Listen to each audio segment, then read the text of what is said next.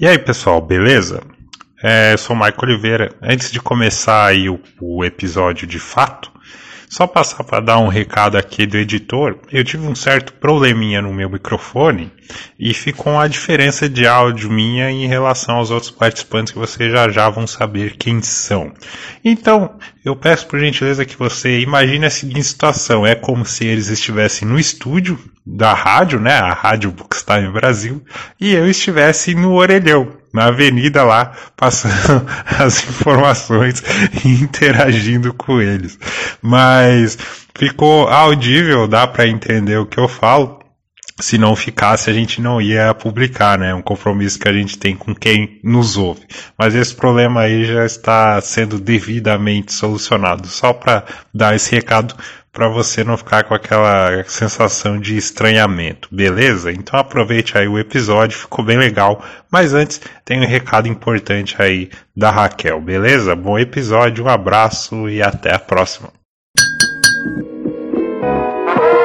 A iniciativa Podcasters Unidos foi criada com a ideia de divulgar podcasts menos conhecidos, aqueles que, apesar de undergrounds, têm muita qualidade, tanto em entretenimento como em opinião e até informação.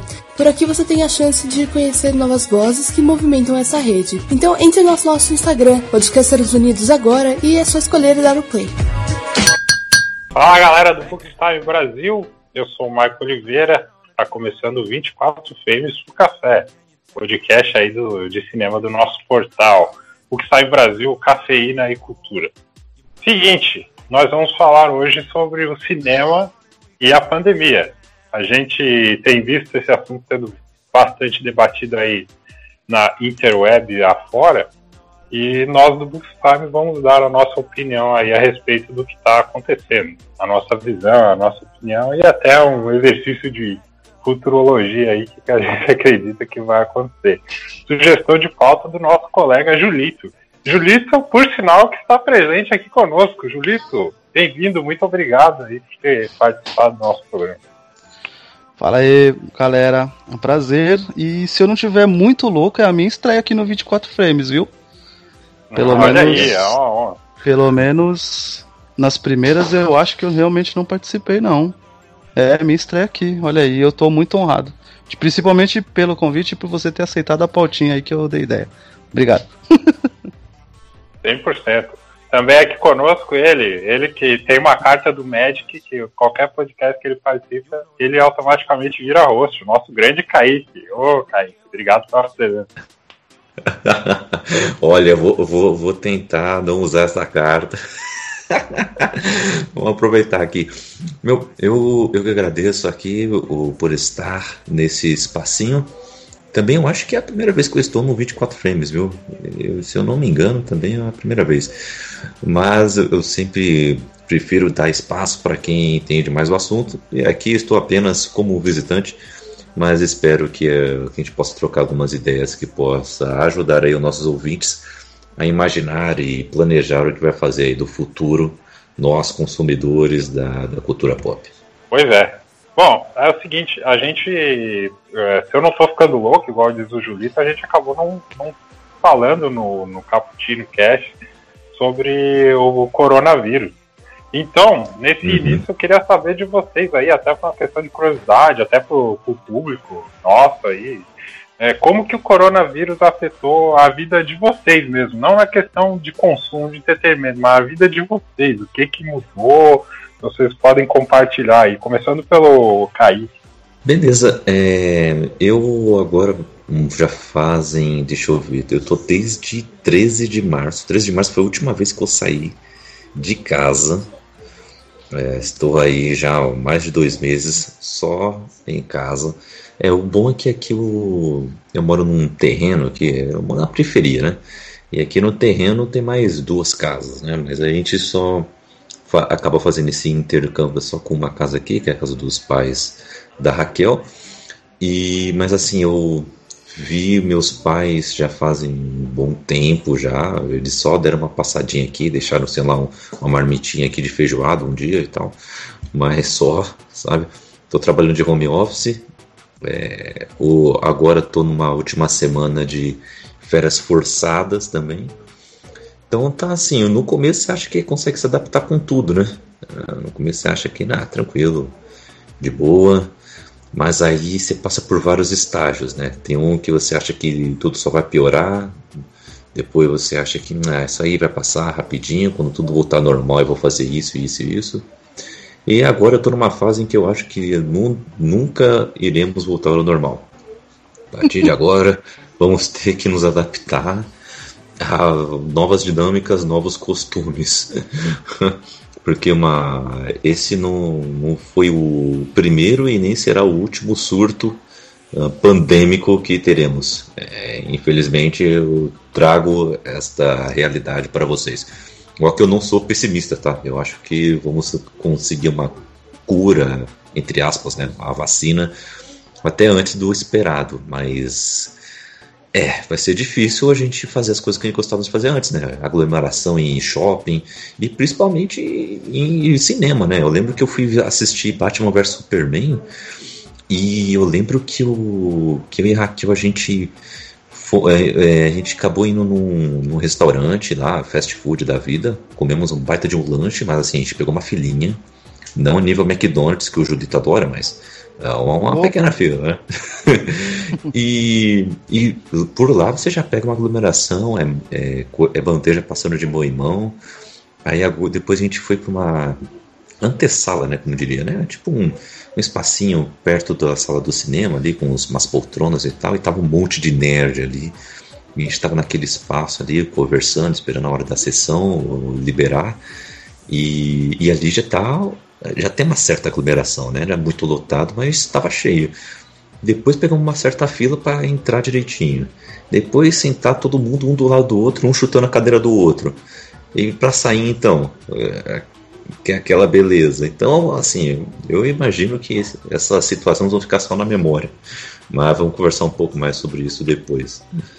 Cara, é, eu fui mais afetado assim em casa, assim, tá sendo muito estranho a minha casa cheia que é um isolamento social maluco, né? Que na minha casa tem oito pessoas, né? Então, tipo assim, a gente morava, morava em cinco e a gente tá em oito, na verdade, porque veio todo mundo pra cá, porque minha tia mora num, num, num bairro aí que, que, que tá tendo muito surto e para poder controlar meu, meu primo, assim, de não ficar querendo sair pra rua, acabou trazendo ele pra cá, né? Tudo. E os meninos vieram, né? Então tá, tá todo mundo aqui. E só, só, na verdade, só eu e, e, e a Deuda, né, minha, minha, esposa, que tá. que estamos saindo pra rua, né? Porque, para quem não sabe, eu trabalho em farmácia, então, um serviço mega essencial. Tô lá todo dia, né? Vou, é, admito que eu vou com um pouquinho de medo.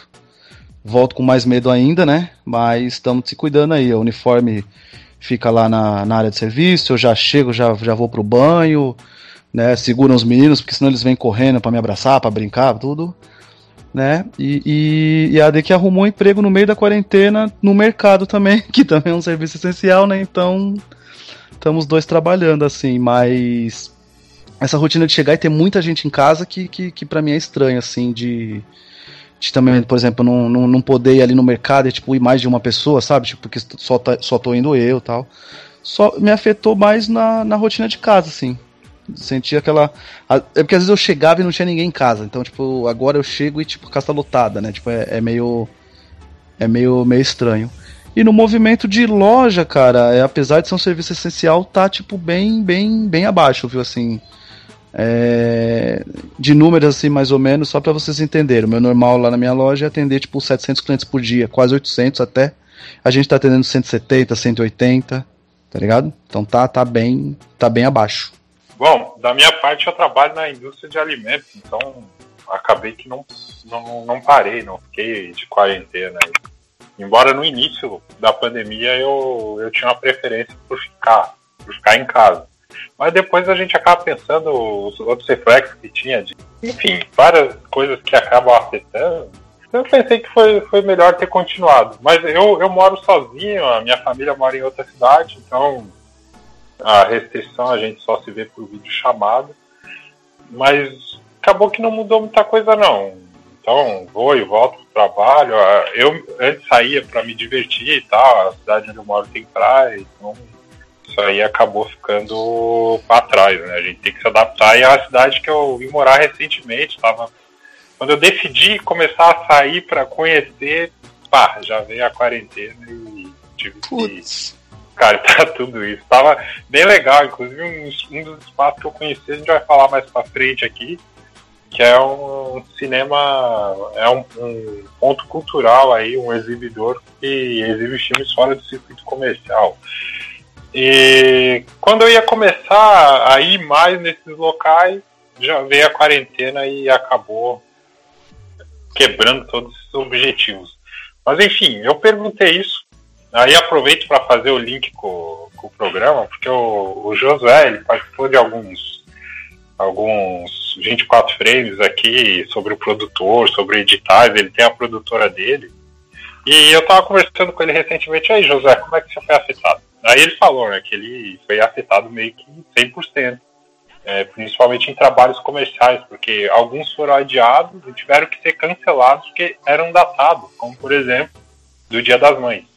E em relação ao cinema, olha só, ele estava para viajar para a Itália, um roteiro lá, 28 dias de gravação do documentário.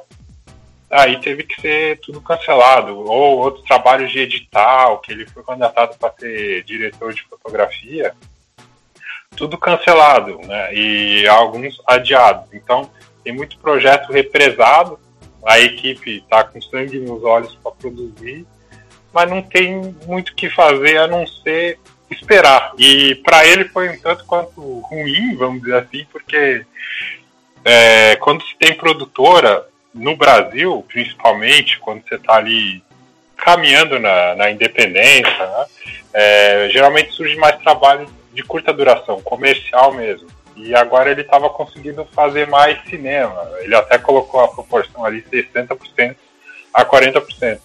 E aí chegou o coronavírus. e agora fica essa incerteza. É, é triste, né? Mas enfim, entrando aqui no na pauta mais propriamente dita, parece que a gente está falando de coisa de um ano atrás, mas é, são dois meses atrás, é, o, o, vírus, a pandemia, ela estava em estágio mais avançado na China e estava começando a chegar na Itália. E a China, ela fechou, ela fez um isolamento total, no caso, e a Itália, ela começou a fazer um isolamento parcial. Esse, esse, essas atitudes, elas afetaram vários setores, como o setor esportivo e o cinema, porque as produtoras vendo que elas tinham, em relação a grandes locais de, de faturamento, a China é um grande mercado, acho que de de sala de cinema é o maior, se não me engano, e os Estados Unidos é o que mais produz. E vendo que tendo essa restrição tanto na Europa quanto na Ásia, as grandes produtoras começaram a cancelar os filmes. Ah, o primeiro grande cancelamento, aquele que a gente teve aí, foi o 007 Sem Tempo para Morrer. Que a MGM ela optou por é, recolocar o filme, ele foi lá para 12 de novembro desse ano. E aí já pegou uma galera de, de surpresa, porque nos Estados Unidos ele não estava tão avançado assim. E a, a partir disso eu acredito que o pessoal começou a perceber que realmente o negócio era sério. Isto posto, eu queria saber como que vocês foram. Como vocês receberam essa, essa questão? Quando que vocês começaram a perceber que não era brincadeira, que os estúdios estavam percebendo que o negócio ia ficar pior? E qual foi o sentimento de vocês? Começando agora pelo Julito. Cara, é...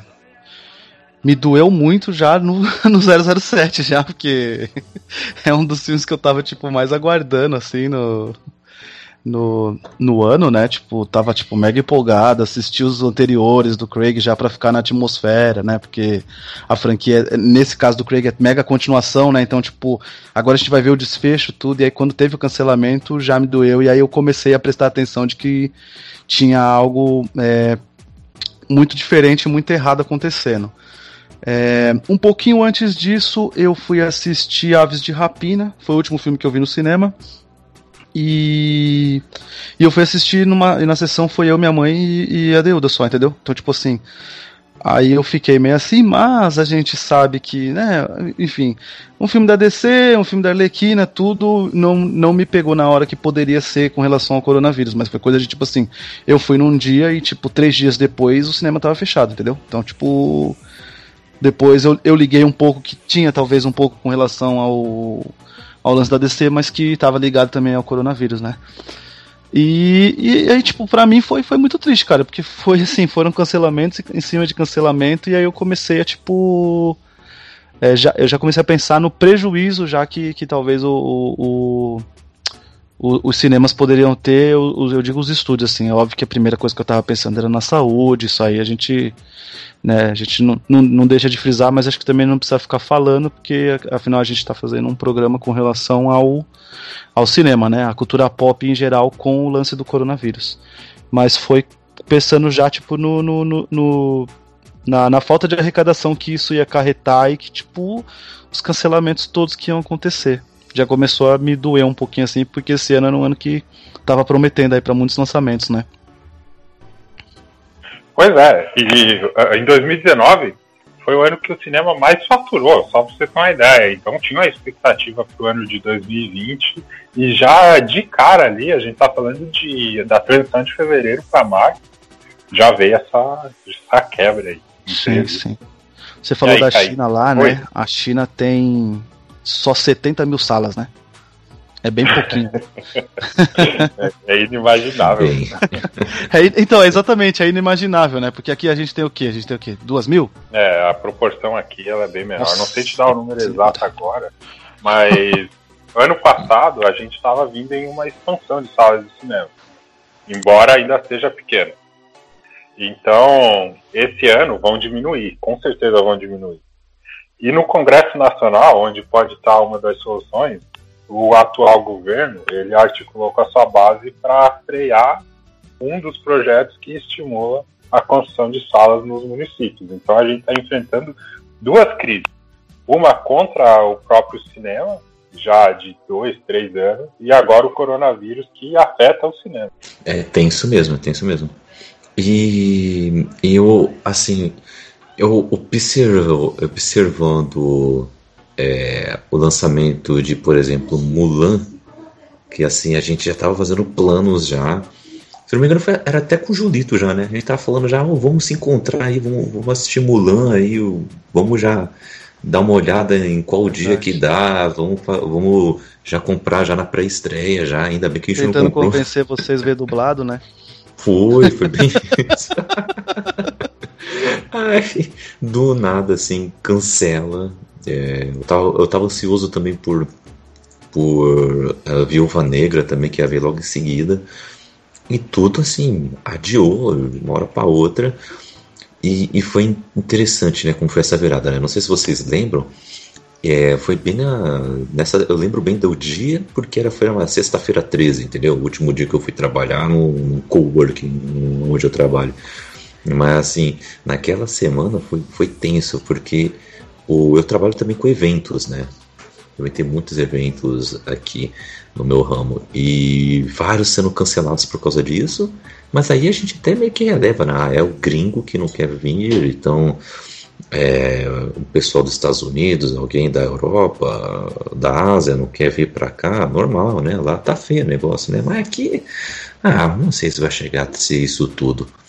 E aí, tipo, dois dias depois você já começa a pensar, hum, Vamos pensar melhor aí que o negócio tá pegando, hein? O que, que a gente vai fazer, hein? Aí chegou naquela sexta-feira que a gente já ficou, putz, olha, não vai dar mais. Veio já a ordem de cima, ó, vamos trabalhar home office, levem as coisas. E, e foi mais ou menos na mesma semana onde, onde começou esses adiamentos, né? E, e, o complicado é que, por exemplo, tem filmes que adiaram de março para julho, né? E, tipo, já não levando tão a sério assim, né? Tipo, ah, vamos adiar, mas não vai demorar tudo isso, né? Então vamos deixar aqui. E enquanto, enquanto tiver outros estúdios, por exemplo, a própria Marvel, com, em conjunto com a Disney, né? Que eles uh, já adiaram o, muitos meses, né? Então vai ter filme que chegaria no começo do ano, vai chegar no final do ano. E, e foi empurrando, e foi empurrando, e foi empurrando. Né? Então, é, é isso que é complicado. O, mas o pior realmente está sendo, e como sempre, para quem é, um, é a menor força nessa, nessa briga, né? Ou aquele pequeno distribuidor, como é que fica, né? Aí isso que é complicado. Algumas coisas sobre o que você falou. Mulan, é, até não mencionei antes, mas foi um, um dos grandes motivos aí que começou a levantar as preocupações da Disney. Porque, veja, a história de uma guerreira chinesa. E o surto veio de lá. Então ele estava acompanhando apreensivos e não tinha como né, continuar com o projeto original, sendo que a China era um fator importante no, no, mercado. E pesquisando sobre a pauta do programa, sobre os filmes que foram adiados, eu confesso que. Acho que até falei no cast dos Vingadores que eu gosto de super-herói, mas eu cheguei num, numa fase que eu não vou consumir tanto nos próximos 10 anos. A DC Comics tá, ia levar à frente o projeto do The Flash, eu nem sabia disso. Até que The Flash com Ezra Miller também foi adiado. Que coisa. Ah, Agora. é uma lenda já, esse filme já é lenda, esquece isso aí. Lenda? Esse, esse, filme, esse filme ficou na dimensão paralela que a NASA já achou lá. Foi, foi pra lá esse filme. pois é. E por falar em lenda, é, Novos Mutantes, né? Novos Mutantes. Tava para 3 de abril. E agora especula-se que pode nem ser lançado no cinema, pode ficar no streaming da Disney. E ele já, já tinha sido adiado na, antes, depois na aquisição da Fox pela, pela Disney também foi adiado. E agora foi adiado de novo. Cara, esse é, filme, se a gente assistir ele de qualquer jeito, já vai estar tá valendo a pena, porque não é possível, tá ligado? É, é bem é isso. Tanta, é tanta adiamento. Mas ele já vai ser por streamer mesmo, né? Vazou lá uma página de alguma coisa, né? O, o estagiário errou lá, né? E apareceu ele, ele lá no, no Amazon Prime gringo, né? Não, não, não, teve data, mas apareceu lá ele como on demand lá, né? Pra poder comprar e tal. é, vale citar aqui que não foram só filmes que foram adiados. Tem outros grandes nomes aí, o Kaique falou de Viva Negra, tem Velozes e Furiosos, Lugar Silencioso 2 que eu queria assistir também. Eu estava interessado no caso. Foi adiado. É, enfim, eventos também foram adiados relacionados ao cinema. Tem a SXSW, Cinema, Música e Tecnologia a CinemaCon, o Festival de Cannes, a Broadway, o, a premiação de Bollywood também foi adiada, o Festival Internacional de Cinema do Red Sea foi adiado. Então o calendário do cinema no ano ele ficou completamente comprometido. Como eles resolveram isso, a gente vai falar daqui a pouco. Agora, em relação ao que o Kaique falou, da, da ponta mais fraca do, do, nesse tipo de cancelamento, é, passar algumas situações aqui para que você que está ouvindo possa refletir. Eu conheci é, o último filme que eu vi no cinema foi Você Não Estava Aqui. Até gravei um cast junto com a Kênia a respeito. E eu assisti esse, eu queria muito assistir esse filme. E eu demorei para achar um local que exibisse, porque a gente tá numa época, era março ali, Summer Movie, etc. E eu achei num lugar chamado Cinerama Art House. Esse Art House é um é, é tipo um, um, nome que os lugares usam para passar filmes não comerciais. Filme de arte é um termo um tanto quanto preconceituoso, então é corriqueiro chamar de filmes não comerciais. O que, que acontece? Ele é um, uma casa, um ponto artístico, cultural, até lá na frente tem uma plaquinha que ele apresenta ao público uh, projetos, exposições de várias áreas. Tem Festival Internacional de Cinema, eles ensinam francês através do cinema, inglês através do cinema. Eu demorei para achar, tive que ir e voltar umas 300 vezes, tive que ligar, não é fácil de achar. Aí, eu, eu tava uh, no dia que a gente foi assistir Você Não Estava Aqui, a gente passou por uma experiência de perfume, cheiros através do filme. Aí tinha lá o Psicopata Americano, o Bebê de Rosemary, eram vários filmes. No do Psicopata Americano tem a cena dele passando os vários cremes, e aí eles nos deram uma fitinha de papel como se você fosse provar um perfume, sabe? Quando vai no um local provar um perfume, aí passa um pouquinho ali e tu coloca no nariz. É bem legal isso aí. E o que acontece? Quando um personagem se aproximava do outro, por exemplo, aparecia um númerozinho de qual perfume, no cantinho da tela, de qual perfume tu tinha que levar até o nariz. Bem fraquinho, depois ia ficando mais forte, conforme ele ficava mais próximo do outro personagem.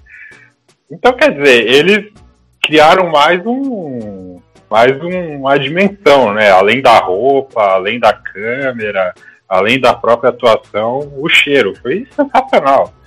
E o curioso e cruel de tudo isso, que eu até queria uh, ouvir a opinião de vocês a respeito, esse tipo de local é um que mais, mais um sofrer. Por quê? Porque eles não ficam na lista aí do, dos grandes filmes pipocão, que são filmes que todo mundo gosta, que vão assistir. Eles são filmes mais alternativos.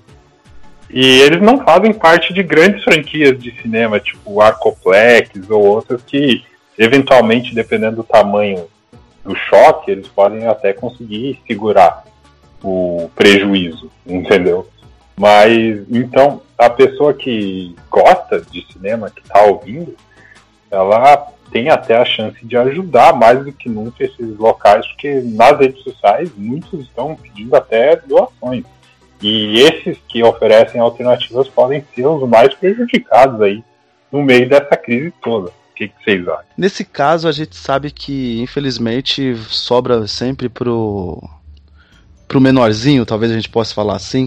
É, qual que foi o termo mesmo que você falou que, que, que é chato falar, ô, ô Marco? Porque a gente costuma falar mesmo, né? Filme de arte, assim, quando é um filme europeu, quando não é um blockbuster, ah, né? É, é, acaba sendo ah, um costume. Quando eu trabalhava, por exemplo, na locadora, tinha lá a sessão que era filmes de arte. Depois a gente adaptou uma outra parte para estrangeiro e aí acabou ficando assim, aí mas não tinha mais o, o, de arte assim, né? Era estrangeiro ou independente. É, eu, eu moro perto do, do Petra Belas Artes, não sei se vocês conhecem, que é ali na Consolação.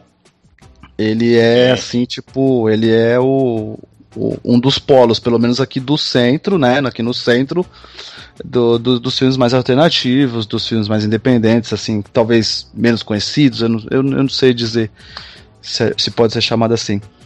E quando eu vi lá muito lotado foi na Semana dos Vingadores, porque eles, obviamente, por arrecadação, eles precisaram se re, precisavam se, se render aos Vingadores, né, para poder passar. E um pouquinho antes desse lance da pandemia, tipo, lá já não tava já, tipo assim, com, com muita. com muita procura. Eles estouraram sim com o Parasita, né? Que acho que durante um tempo eles foram uma das únicas salas que estavam passando Parasita aqui assim. É... Lá eu acredito que seja um lugar que vai, tipo assim, receber, por exemplo, qualquer tipo de auxílio, porque há um tempo atrás aí a prefeitura queria fechar lá, né? Queriam tomar de volta o, o o prédio e aí teve, teve toda uma mobilização aí na, na internet, colheram um monte de, de assinatura, tudo assim. Mas, cara, é, é, é muito esquisito assim, porque eu, eu não consigo é, mensurar qual é a perda desse tipo de, de cinema, né? Assim, é, principalmente na volta, a gente sabe, será que tipo esses filmes que é, podem salvar um, um, até, uns, até os maiores cinemas, assim, tipo assim, esses filmes menores um pouco mais barato, menos conhecidos assim, é, que, que serão talvez a essa válvula, assim, tipo assim, a pessoa vai precisar sair de casa porque ela já não aguenta mais ficar em casa, ela vai lá assistir esse filme de, de menos audiência, de menos procura, talvez seja, talvez ele seja uma saída, mas para esses menores realmente assim é meio é, meio, é muito uma, é uma incógnita, né? Como é que eles vão sobreviver durante a pandemia e depois também. Impressionantemente, vão ter que repensar muito essa questão de quais filmes vão passar, né? Porque antes era só questão de tipo, ah, esses filmes aqui estão uh, ocupando muitas salas e tudo mais. Então é, era só a questão do filme mais cult, digamos, ou filmes nacionais e filmes blockbusters, né? Agora a questão vai ser o, quais filmes vão te dar uma melhor renda, porque você vai ter que passar poucos para um público cada vez menor. E E, isso que vai é, ditar agora o, o futuro, eu acho. Porque é, as pessoas ainda vão querer ter essa experiência do, do cinema. A gente gosta disso. Mas se as pessoas estão vendo que está em lugar com muitas pessoas vai ser um perigo e ela pode assistir num streaming em casa, e aí? O que, que vai preferir? E isso que é que tem que pesar. Ou será que talvez terão que achar um outro mercado no, dentro dos streamings? Será? Não sei como.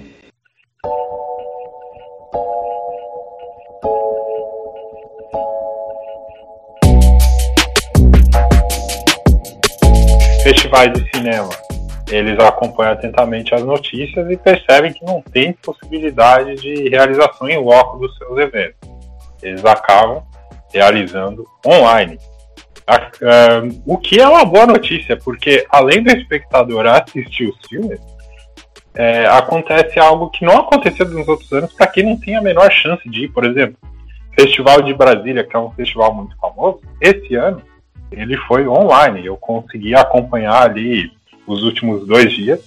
E além de assistir os filmes, que são filmes é, que muitas vezes não vão chegar nos grandes cinemas, nos exibidores mais conhecidos, o espectador tem a chance de ver uma masterclass com, com um roteirista, com um diretor, explicam é, pontos do filme interessantes que de repente passou despercebido pelo público, ele sai com a experiência mais rica. Eu acredito que esse tipo de movimento não vai morrer na pandemia.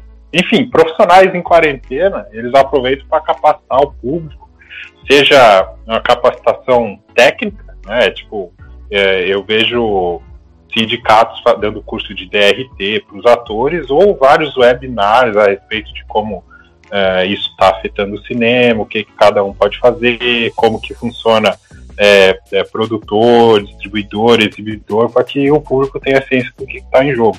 Enfim, é, várias plataformas de streaming surgem na esteira da necessidade, dando ao público mais opções e diversidade na escolha de um filme. Por exemplo, a gente tem o Cine Passeio, que é, exibe os filmes lá online, você faz o cadastro e consegue exibir, é como se fosse um, um, cinema mesmo, você vai lá no físico, tem cartaz, você escolhe qual sala vai assistir. Funciona igual, só que online. Então, é uma consequência do que está acontecendo. E o Kaique falou do streaming, e aí eu queria jogar uma polêmica para vocês. Porque a dona Universal é, Pictures, ela tinha um filme no calendário chamado Trolls 2, uma animação. A gente sabe que o nosso colega Julito é fã de animação, ele adora animação. Nossa, fã daqueles assim que faz fila, entendeu? Dorme um dia antes para assistir o filme, daqueles assim. E aí o que, que aconteceu? A Universal tomou uma atitude um tanto diferente, que com certeza muita gente está discutindo nas salas de reuniões aí dos grandes estudos. Ela lançou diretamente em streaming. E óbvio, isso, é, isso ocasionou uma briga com a rede de cinema americana AMC ou AMC, né? de acordo com a notícia aqui que eu vou deixar na descrição. Só que o problema é, o, o problema não, né? A, a equação que eles vão ter que resolver aí é a seguinte: o estúdio arrecadou 100 milhões nas três semanas após a estreia do filme. Claro, um dos sucessos é a quarentena. Só que o, os responsáveis né, o diretor da CEO, Jeff Shell, ele comentou que excedeu a expectativa e demonstrou a viabilidade do streaming. Só que a AMC não recebeu muito bem esse comentário e disse que não vai mais exibir filmes da Universal em nenhum dos cinemas dele nos Estados Unidos, Europa, Oriente Médio. Aí eu jogo para vocês essa questão. Como é que dá para tentar desenhar essa briga aí no futuro? Quem ganha, quem perde? O que, que vocês enxergam? É, aí é difícil mesmo, hein? o, o, complicado é que é, tem que vir algumas situações drásticas para enxergarem algo além, né? Porque o, o complicado é que é, muitas empresas ela têm uma ideia econômica, né, de mercado, de que as coisas não vão mudar, ela vai continuar exercendo poder, e enquanto tem outras que já tentam ser arrojadas e já tentam e, inclusive, é, fazer que nem aquele joguinho lá da bola grande que vai comendo as bolinhas pequenas, né? Vai pegando aí eh, startups que vão surgindo e agregando ao seu negócio. Esse é o caso de, por exemplo, Facebook, Google, é, de Amazon e por aí vai. Mas tem empresas como, por exemplo, a AMC, que está querendo arranjar treta por causa de uma escolha do, do estúdio de, de mandar para o streaming, sendo que isso vai virar tendência. É, esse tipo de briga não, não vai dar é, mais poder para a AMC depois, não vai fazê-la ficar uh, com mais influência depois. Não é tipo a Netflix oferecendo uma ideia de ouro para blockbuster depois decidindo fazer isso sozinho. Não, não é isso. O que está se desenhando, já estava se desenhando antes da pandemia, era que os streamings iriam começar a tomar mais conta da, das coisas. Ah, com o tempo, as pessoas iriam começar a consumir mais streaming, porque você consegue assistir filmes de diferentes países, é, são diferentes gêneros, é, o custo de produção é, acredito que seja até menor, né? não precisa gastar tanto assim também com marketing, a própria plataforma já banca boa parte do, do marketing, então o, é muito mais rentável para um contador de histórias multimídia, para um estúdio, mandar para o streaming, e isso é questão de tempo. Só blockbusters que custam bilhões para arrecadar bilhões queriam uh, mandar uh, filmes para, o, para os cinemas. E, e agora eu acho que vai, e tudo isso vai ficar mais, a, mais apressado. É, a situação forçou uh, os estúdios uh, a dar uma olhada melhor nos streaming e os streams estão agora começando também a coçar porque teve tinham alguns que não estavam investindo tanto assim na sua plataforma principalmente em usabilidade do usuário né do na Amazon Prime e agora está tendo que correr atrás disso né? E outras que estavam fazendo doce para ir para todas as regiões do mundo, como a Disney mais a HBO Max, né? Estou falando com vocês, isso mesmo. Agora estão querendo é, correr para viabilizar a sua plataforma para todos os lugares do mundo o mais rápido possível, principalmente América do Sul e Ásia que consome muito. Então, eu acho que uh, essa treta está sendo muito mais pró estúdio e mandar suas produções para streaming do que as distribuidoras que estão que querendo agora arranjar essa briga aí. É, bom, é, com relação a, a Trolls 2, cara, é.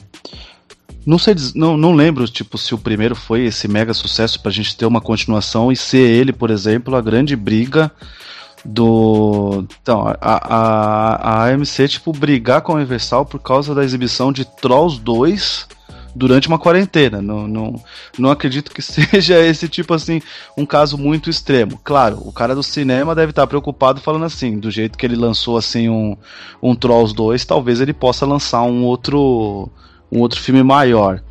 É, durante. É que agora é, é, muito complicado a gente falar assim como é que vai ser o mercado, né? A gente até vai tentar teorizar alguma coisa aqui, né? Mas eu acho que o que a Universal fez, assim, lógico que ela fez pensando em grana comercialmente, isso é óbvio, mas acho que ela fez também um grande serviço. Ela, ela, ela, ela iniciou uma coisa que, que pode virar uma tendência, tá ligado? Mas que eu acredito que não vai bater de frente, tão de frente assim com o cinema, tipo assim, que as pessoas vão parar de ir no cinema porque tá lançando no. no, no, no stream, assim, tipo, é é o que eu acho. Não sei se talvez seja um mundo muito colorido, né? Apesar de eu ser uma pessoa que adora ficar em casa, eu não abro mão de ir no cinema, né? Sempre que eu posso, né? Mas, mas acho que foi, foi, é, foi muito extremo da, da rede de, de cinemas assim, dizer que, tipo, não vai mais exibir nenhum filme da Universal é, solo americano na Europa, né, sabe? Tipo assim, achei que é muito. Achei muito, muito exagerado. E com relação aos streams, o que o Kaique falou é, é, é exatamente isso, assim, tipo, ter que começar a se sacudir assim pra, pra que o usuário te, tenha uma melhor, uma, uma melhor experiência, né? Eu, eu, eu adoro a Amazon, adoro as, as produções da Amazon, mas o aplicativo é bem ruinzinho, né? Nossa senhora. É, é, infelizmente. Mas essa promessa da MC não parece aquele tipo de promessa que não vai conseguir cumprir a longo prazo, não parece? Mais um blefe do que algo definitivo? Ah, com certeza. É. Com certeza. Eu, vou na onda do que o Julito falou ali. Acho que ele se posicionou de forma extrema pra, com medo, com certeza, de uns Sim. outros grandes estúdios aí darem. Mas num momento Opa. ruim, né? É, exato. Num momento ruim, cara. Tipo, você nem, tá, você nem pode abrir o seu cinema. Tipo, como é que você vai bater de frente com a Universal que tá pondo um, um, filme lá no stream lá, sendo que você nem pode abrir o seu cinema, cara? Tipo, não. não mu é muito, muito exagerado, né? Muito. Muito exagerado. Sim. É, e a, a Universal declarou que isso. É, a, a, o fato de ter ficado surpreso e ter superado a expectativa eles falaram bem do streaming. Eles não eliminaram a questão do exibidor. Então, é, talvez a MC tenha se precipitado aí. Bom, é, rapidinho em relação a, a consequências. Bom, o Oscar tem notícia aí de Oscar mudando regras para streaming, sendo mais flexível. Isso era algo inevitável, mas a, a pandemia acabou acelerando. É, é até importante que ele mantenha certa, certas regras, porque, claro, como foi falado aqui, mais pra frente a gente vai teorizar aí loucamente, é, mas o cinema ele não vai morrer, só que é importante essas grandes premiações, entre aspas, forçarem que os filmes é, passem no cinema, mas reconhecendo que o streaming é a realidade para para não enfraquecer ainda mais o cinema, porque invariavelmente nós teremos mudanças. Bom, é, essa conclusão aí do de Trolls 2 nos leva a certas deduções. Os grandes estúdios eles vão certamente considerar a diminuição do tempo dos filmes no cinema e uma maior rapidez é, para lançar no streaming. Isso quando não eles é, decidirem não lançar filmes no cinema e lançarem direto no streaming, que foi o que aconteceu com o filme do Kenneth Branagh, que ele ia para maio de 2020, mas a Disney cancelou e vai dançar diretamente no Disney Plus.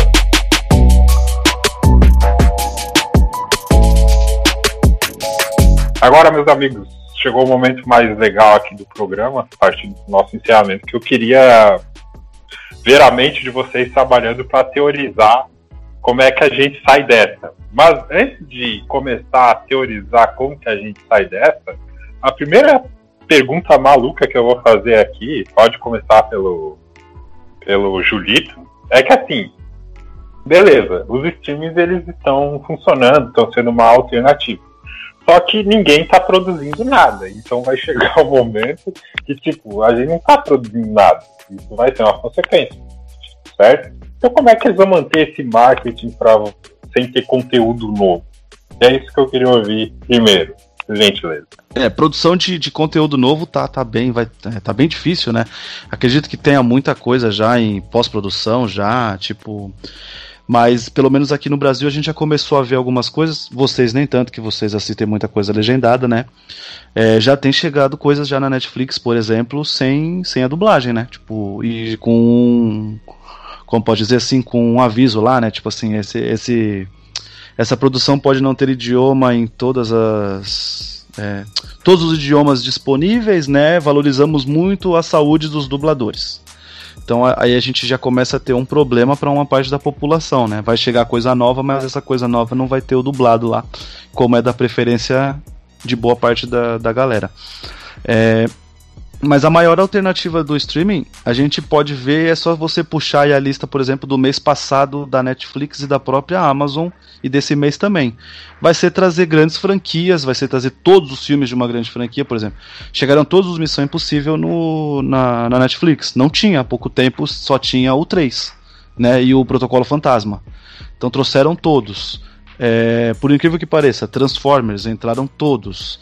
Na, na Amazon entrou todos os Star Wars, inclusive Rogue One. Né? Só não entrou Han Solo, também não precisa, vida que segue.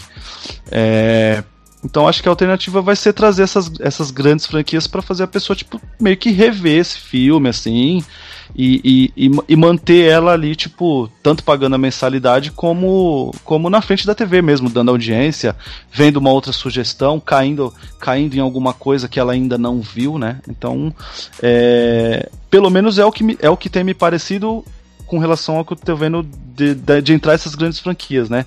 Grandes filmes, assim, todos os por exemplo, todos os filmes do Velozes e Furiosos também, né? Tipo, só tinha oito na Netflix, entraram todos. Então acho que essa já é, assim, acho que começou uma grande negociação para trazer mesmo os filmes que mesmo que já são conceituados, que todo mundo já cansou de ver, rever e ver de novo, mas ter essa opção lá para a pessoa continuar com o streaming, o streaming dela aberto lá. Aí eu prevejo uma guerra. É por causa do seguinte: o água e o, o que já foi feito, o passado começa a virar comercial novamente. E aí precisa aquelas negociatas com os estúdios para poder liberar esses títulos e suas respectivas dublagens e legendagens para serem disponíveis no, no, no, nas plataformas, né?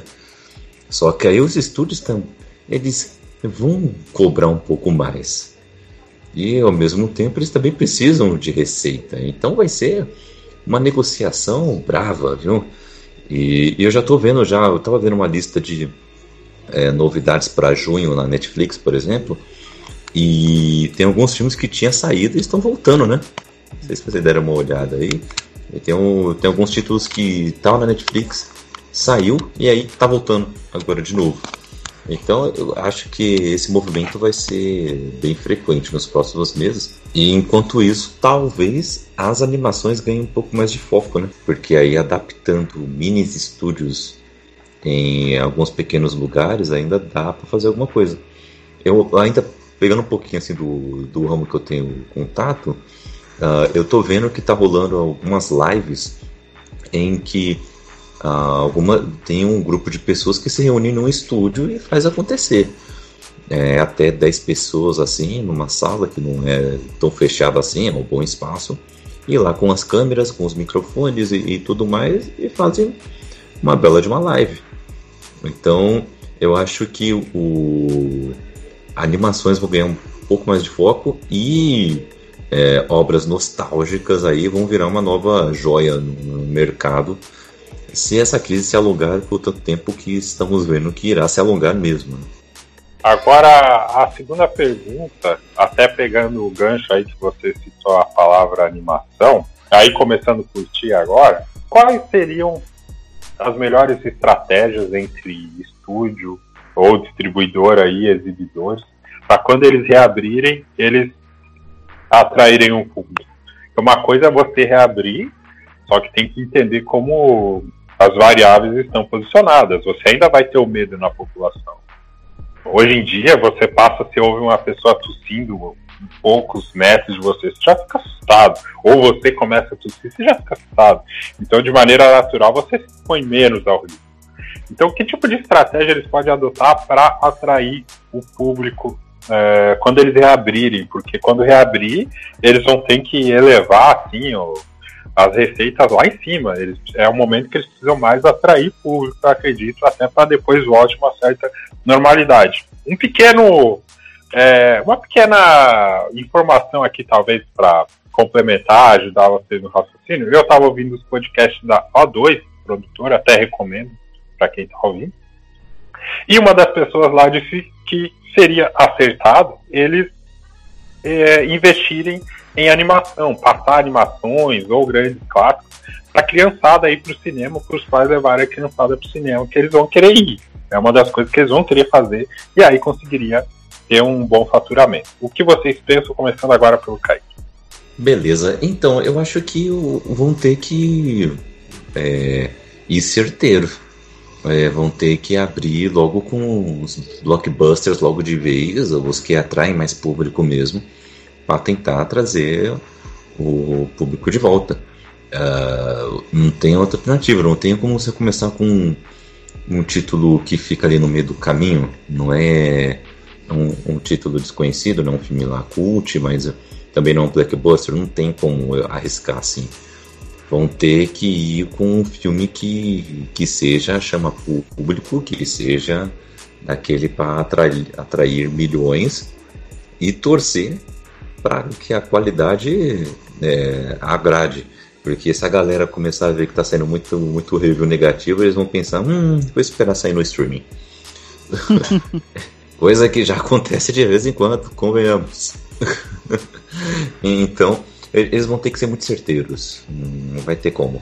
Vai ser aquele movimento lá. Eu acho que até citando uma fala minha anterior, vão ter que fazer esse movimento de levar a maior parte do, das suas produções o streaming e arriscar alguns poucos aí, aqueles que custam muito para produzir, para arriscar e conseguir aqueles bilhões.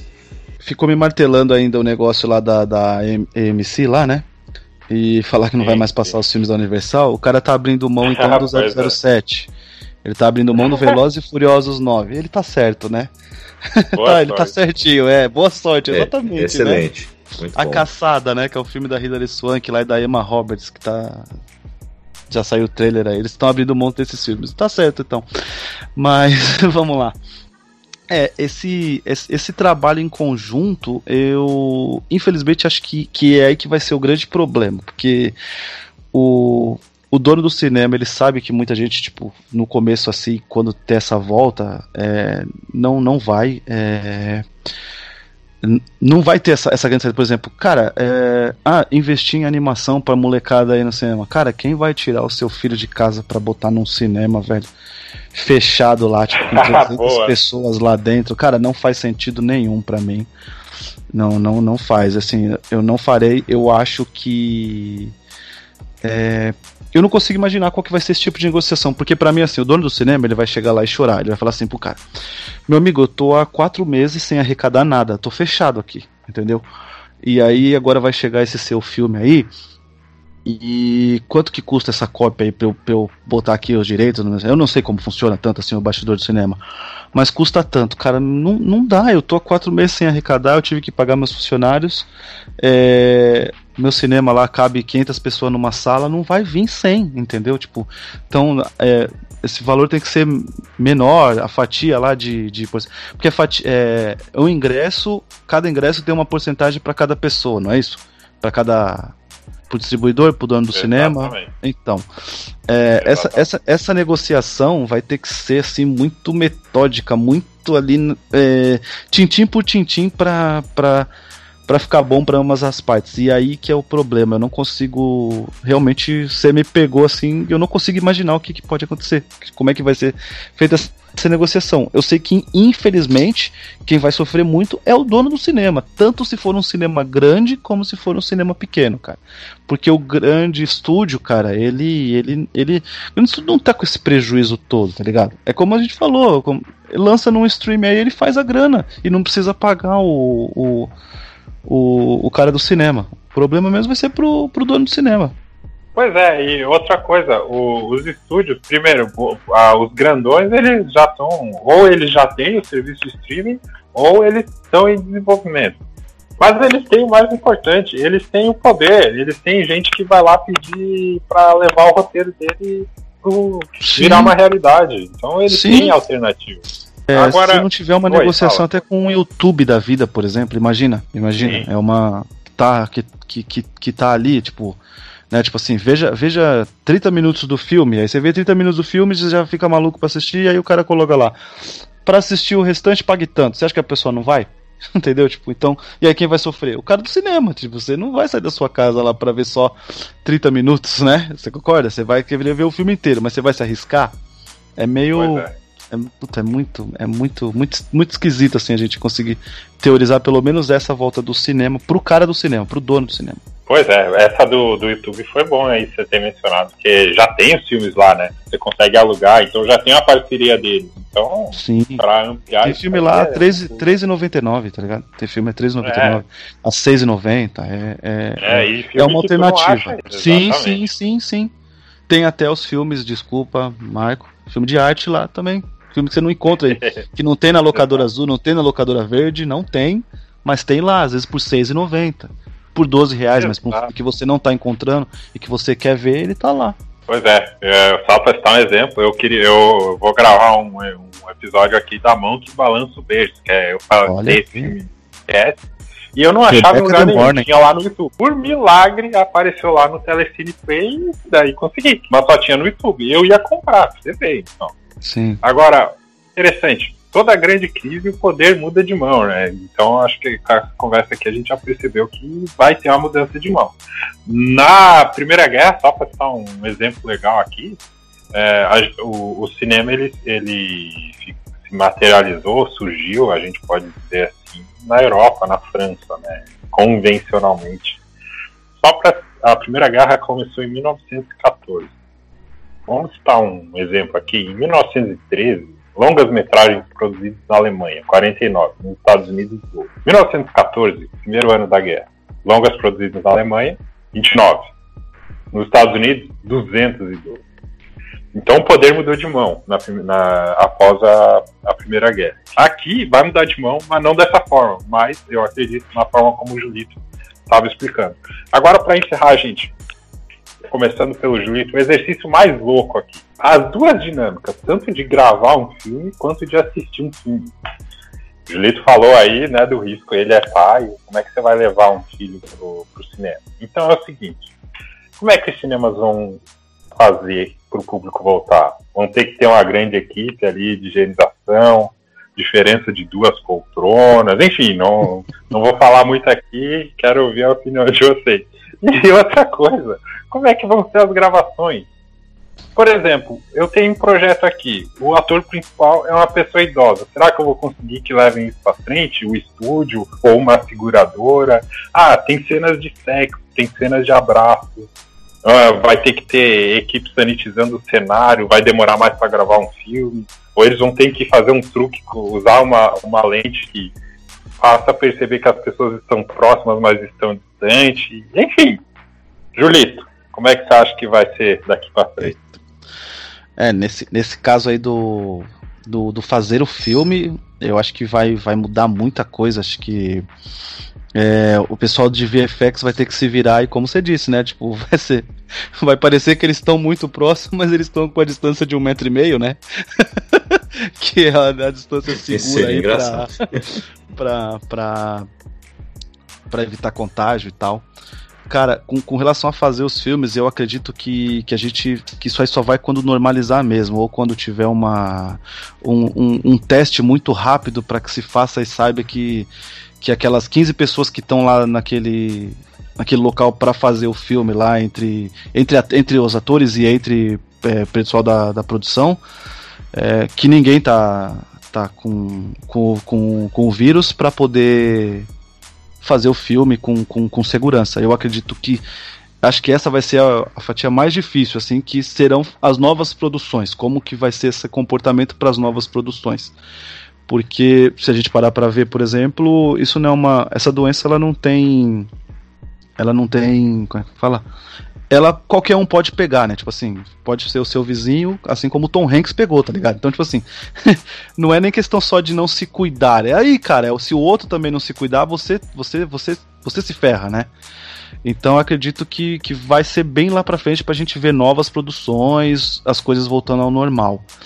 É, agora, com relação a consumo, é, eu acho que vai ter que ter um, uma nova reeducação para isso e as pessoas vão ter que estar tá interessadas mesmo em é, o cinema, por exemplo, em fazer. Porque assim, você acha que um cara que tem lá o cinema dele com 500 lugares, ele vai é, abrir uma sessão para 200 pessoas ao mesmo preço de que como se ele tivesse a opção de vender para 500?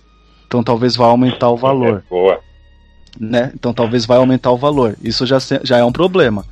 Aí você já pensa, é, vai eu, minha esposa e meu filho. Aí você fala, não, acho que esse acho que já que eu vou ver esse filme, acho que esse filme acho que meu filho não precisa ver, eu não arrisco ele, né? A gente não se arrisca e eu ainda economizo, entende? Ou então, por exemplo, vai ser aquele filme assim que você vai. Uh, desculpe, né, amor, eu te amo, mas você vai ficar torcendo. Ah, tomara que minha mulher não queira ver esse filme, porque aí eu vou sozinho, né? É menos risco tanto para mim quanto para ela, sabe essas coisas? Então, tipo assim, vai ter que ser uma mudança de comportamento muito, muito brusca pra, pra, pra gente, assim. É, eu, por exemplo, eu hoje, hoje, se lançasse um filme hoje, acho que eu, cara, eu não teria coragem de ver nenhum filme, apesar de estar todo dia na rua aí, me arriscando no ambiente de trabalho, eu acho que eu não teria coragem de ver nenhum filme no cinema, tá ligado? Assim, não, não vou. Não vou pôr minha família num, num, num lugar de com 300 pessoas. É, eu sei dos cuidados que a gente está tendo, mas eu não sei os cuidados que os outros estão tendo. Então esse é o, esse para mim é o é o grande problema. É, puxando uma coisinha, por exemplo, é, eu fiquei. É, a gente gostar muito de, de um artista, de um diretor, de um produtor, enfim, é um problema, porque às vezes quando a gente descobre o pessoal dele, é, acaba sendo meio decepcionante, né? Sabe que um dos grandes caras que está pedindo para que haja reabertura o mais rápido possível dos cinemas é o Christopher Nolan, né? Que é um cara que eu sou apaixonado, o cara lança qualquer coisa, eu quero ver. Mas, por exemplo, enquanto não normalizar isso, não, não verei Tenet no cinema, tá ligado? Tipo, se lançasse amanhã eu não iria ver, porque, cara, não, não tenho coragem. Por mais que seja controlado, duas cadeiras de distância, é, é... não vou, infelizmente não. Para mim, é questão de segurança. E tá certinho, viu? Infelizmente é, é isso, a gente tem que tomar cuidado. O... Eu penso a mesma coisa, viu? O... E vai ser bizarro é, uma volta dos, dos cinemas com todas as adequações, né? Ia ser muito bizarro. Mas pelo menos ia solucionar um dos grandes problemas da humanidade, que é aquele cara que chuta a sua cadeira, né? é, eu acho que isso vai ser sensacional.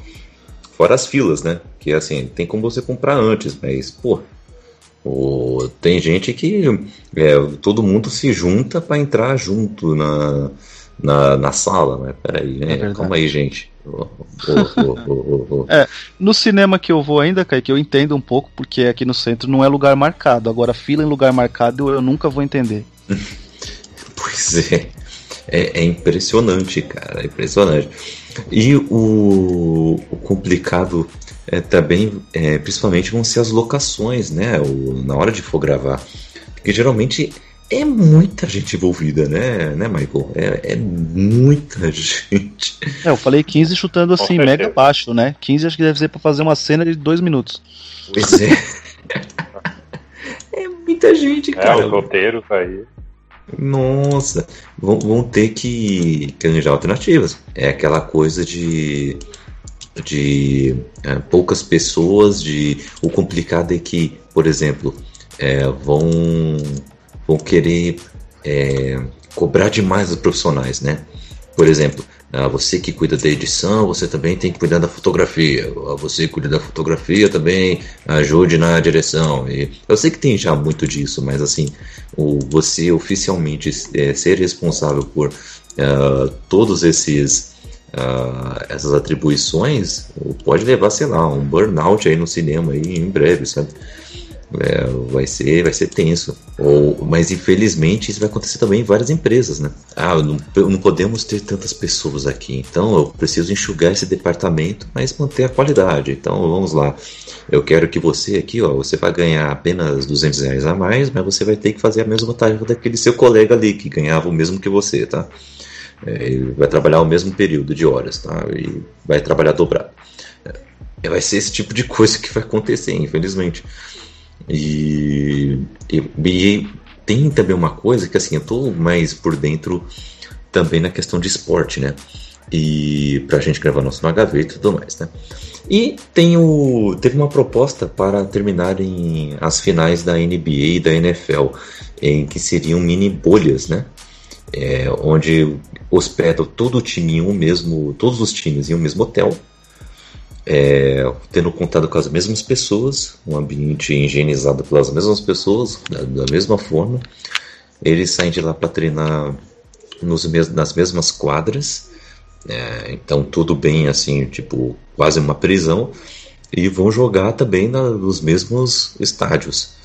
É, e tudo isso em um tiro curto, sabe? E, então, talvez no cinema, talvez vão ter que fazer esse tipo de gravação. Uh, você vai ter que fazer esse tipo de coisa. É, coloca todo mundo hospedado no mesmo lugar, faz uma mini cidadezinha aí cinematográfica mais, mais espaçosa ainda, e o que é mais custoso, e aquele tiro curto para gravar tudo. Né? Não dá mais para aquela pessoa uh, que mora, sei lá, no, no Havaí, vim gravar na Flórida e voltar para casa depois no final de semana. E não, não vai ter como. É, tanto que tem, por exemplo, eu ouvi falar agora que a, uma da, das personagens favoritas do Judito, né, a Batwoman, né, a, a Ruby Rose, Ruby ela Rose. não quis mais gravar com a CW porque lá todo mundo é obrigado a se mudar para Vancouver, no Canadá. E nem todo mundo se acostuma. Exato, é difícil, é um lugar muito mais frio, não é tão agitado assim, apesar de ser um lugar bom de se morar, é, em questão de qualidade de vida, né? Não é nem todo mundo se acostuma. Então, e aqueles é, astros birrentos com, que tem várias manias na hora de, de gravar? Os atores do método, Michael, e aí? Vai ser complicado, né? Pois é. é dá para perceber que os roteiros vão ser bastante mexidos. Ah, tem muita cena externa, pode diminuir. Eu vou para um país que era considerado, é que agora é considerado de risco, pode cortar. Então vai ter muita mudança. Agora, é, os produtores de Hollywood eles estão discutindo isso, qual a melhor forma de ter uma retomada. Tudo muito nebuloso, claro, porque é tudo muito novo. Eles conseguiram sair de crise, conseguiram superar até morte de atores, mas isso aqui é algo novo. Mas é, um dos setores que vai poder dar muita luz de como vai ser retomado o cinema é a própria publicidade, porque geralmente produtoras, até o José que tem um exemplo, eles têm, é, é, eles trabalham com comerciais também. E praticamente a gente pode dizer que é a mesma estrutura. Tu tem ali um roteiro, tu tem a câmera, tem a equipe envolvida. Então a forma. E é um tempo menor, é um tiro curto. Então a forma como eles procederem com certeza vai servir de inspiração para o cinema, como eu ouvi no, no podcast da O2. É, antes de ir para as considerações finais, só fazer algum, alguns adendos aqui importantes que precisam ser citados. No Brasil, a gente já comentou que tem uma dificuldade extra aqui, a gente tem um fundo chamado Fundo Setorial do Audiovisual, FSA, ele é autossuficiente, mas está em suspensão desde o ano de 2019. Toda uma questão criada do, do governo atual, eu recomendo ouvir o podcast do Cinemação, para entender melhor essa situação, tá, virou alvo do TCU. E isso já ele começa a estrangular o setor. A gente teve um episódio aqui de Democracia em Vertigem e lá na conversa a gente viu que tipo, em 2019 não era o ano para ver o reflexo de toda, toda essa crise. Né? Não é do gosto do atual governo a cultura. Então, os deputados através da PL 1075 de 2020, eles tentam salvar de maneira emergencial o cinema em três tipos de financiamento.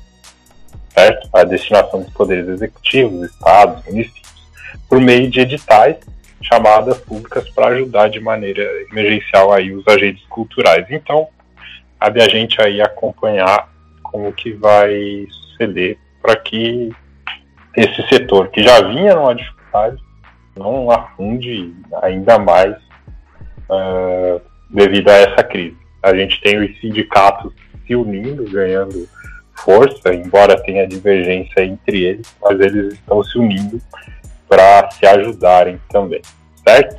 É, que mais que a gente poderá citar aqui? Bom, segurança, segurança, como foi falado aí, para voltar a gravar, eu também acredito que só quando tiver a vacina porque o medo ainda vai estar muito presente, fora que assim, uma pessoa pegou o vírus, é, provavelmente toda a gravação vai ser suspensa. Então vai ter mais esse problema aí no, na questão dos prazos. Enfim, pessoal, senhores, alguma coisa que vocês queiram falar que não foi falado aqui? É o seguinte.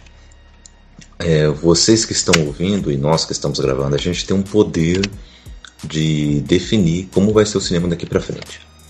Não são os estúdios, não são as plataformas, é, somos nós. Porque não adianta eles abrirem o cinema se a gente tiver é, bem conscientizado de que ir para o cinema naquele momento não é o certo. Não adianta as plataformas então começarem a abusar e aumentarem os seus preços de mensalidade e tudo mais, e de, é, de valor daquele aluguel, né? O, como a gente citou aí, o YouTube, tem o Google Play também, né? É, também não adianta eles aumentarem muito os preços porque não vamos consumir. Porque estamos vendo que é um abuso. Então, se a gente está vendo que tem uma maneira de termos acesso a esse conteúdo e que é de uma maneira justa, vamos brigar por isso. Vamos disseminar isso, vamos indicar para as pessoas, vamos manifestar esse gosto nas redes sociais. e deixar isso chegar aos ouvidos de quem tem o poder da caneta.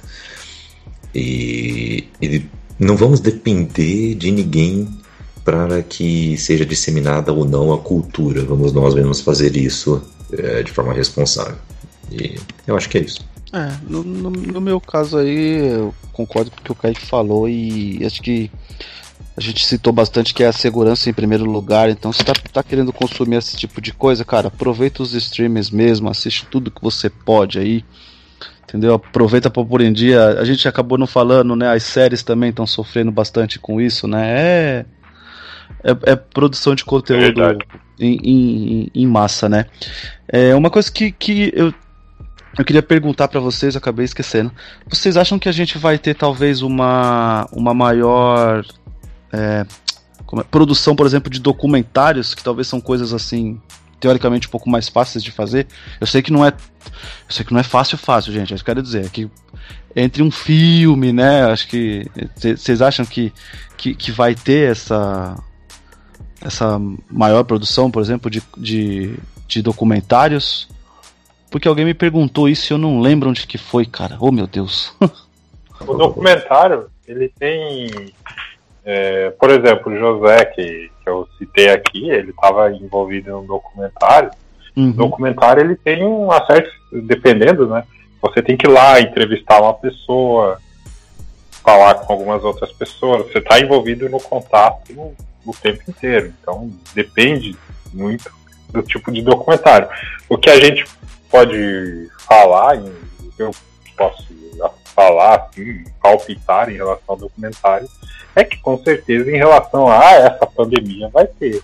Mas eu acredito mais em documentário do que filme. Tem muita gente falando aí que vão produzir filmes a respeito disso e tal. Acredito que já, já foi versado boa parte do em relação é. à pandemia.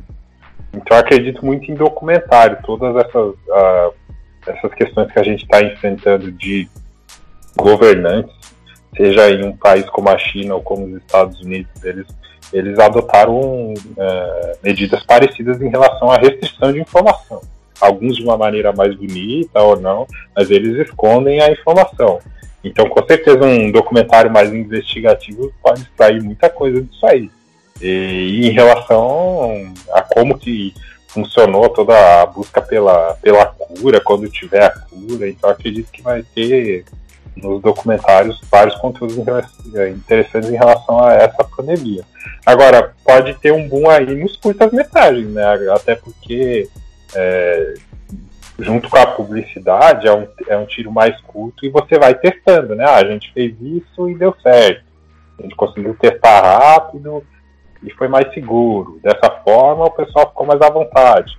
Dessa forma aqui, a gente conseguiu gravar com mais gente. Eu acredito que nesses, nessas tentativas assim, os curtas-metragens vão, vão ter um aumento para encontrar um meio termo ideal para a volta, né? Sim. mais segurança. É. é. porque com relação, por exemplo, à cultura pop, né? Tipo, em, em geral, assim, é, aproveitar que tá em casa agora é a hora, né? Agora é hora de, de, de escrever aquele livro, de escrever aquele roteiro, né? De, de lapidar aquele que está guardado na gaveta há um bom tempo, né? Então talvez a gente terá. É, a gente vai ter talvez um boom de, de muitas histórias que não iriam sair do papel, né? Mas que agora vão, né? Isso é verdade. Com certeza. Olha. É verdade. Ó, vocês querem qualquer coisa mais, mais top que vai sair por causa dessa pandemia? Finalmente? Snyder Cut, né? Ai, meu Deus. Verdade. Não, é sério, velho. Sabe por quê? É, ele citou exatamente isso. Ele falou que. O, o Snyder falou que, tipo, que quase todo mundo da produção do filme, né? Do, do, do, do, original da Liga tá, tá, tá sem emprego, né? Tá sem emprego, tá sem receber. E que muitas coisas eles podem fazer via home office. Então vai ser recontratado boa parte do povo pra, pra, pra ajudar nesse. nessa. nessa finalização da Snyder Cut. É legal, é bom saber. Realmente. Mas eu, eu, acho que é. Você falou tudo, Michael. Eu acho que é isso aí. Concordo, engenheiro número de grau. Beleza. Em relação a esse, essa galera aí da pós-produção que o Julito falou aí do Snyder Cut, eu, eu ouvi na podcast da O2. é muito interessante a forma como eles estão trabalhando agora na durante essa pandemia.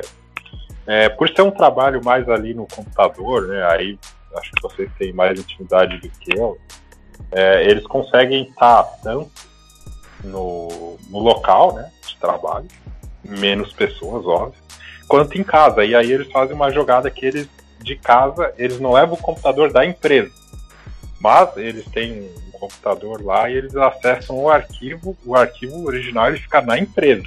E aí eles conseguem trabalhar editando aí, não corre o risco de, de perder. O que estava para ser concluído né, de projeto de pós-produção, eles conseguem dessa forma se virar. Mas o que dependia ainda de, de gravação e tal fica mais complicado. Mas com certeza eles, eles estão sendo desafiados aí para várias formas de, de finalização que vai ter reflexo no futuro. Enfim. E aí, pessoal, temos um programa? Opa, acredito que sim. Com certeza.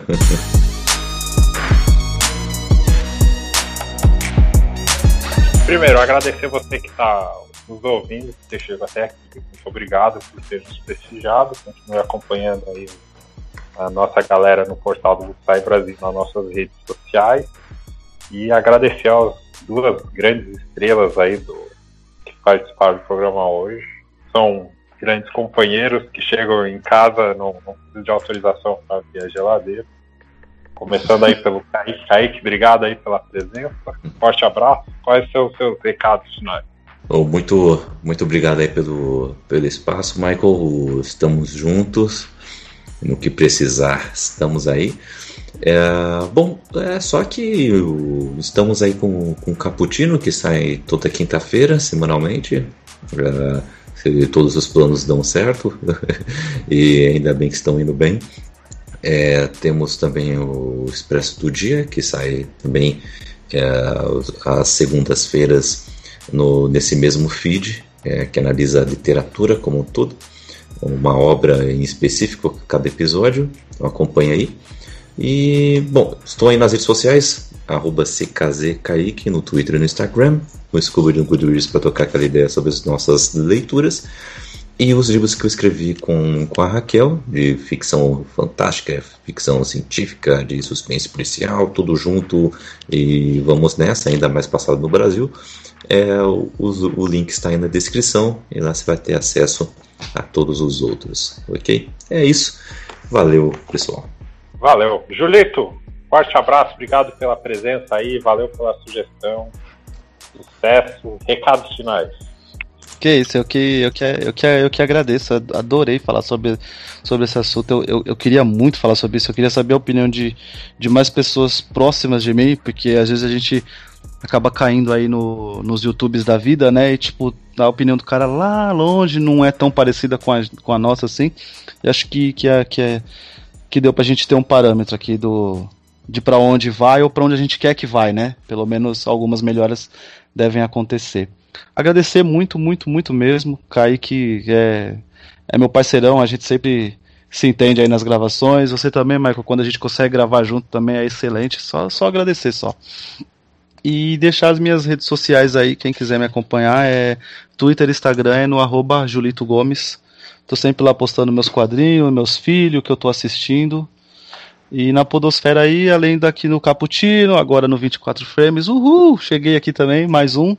Né? Eu tô lá no Na Gaveta falando de futebol e sempre que o Gabriel me convoca, eu tô lá no Sete Letras também falando de cultura pop em geral. É isso aí, só agradecer. Valeu, galera.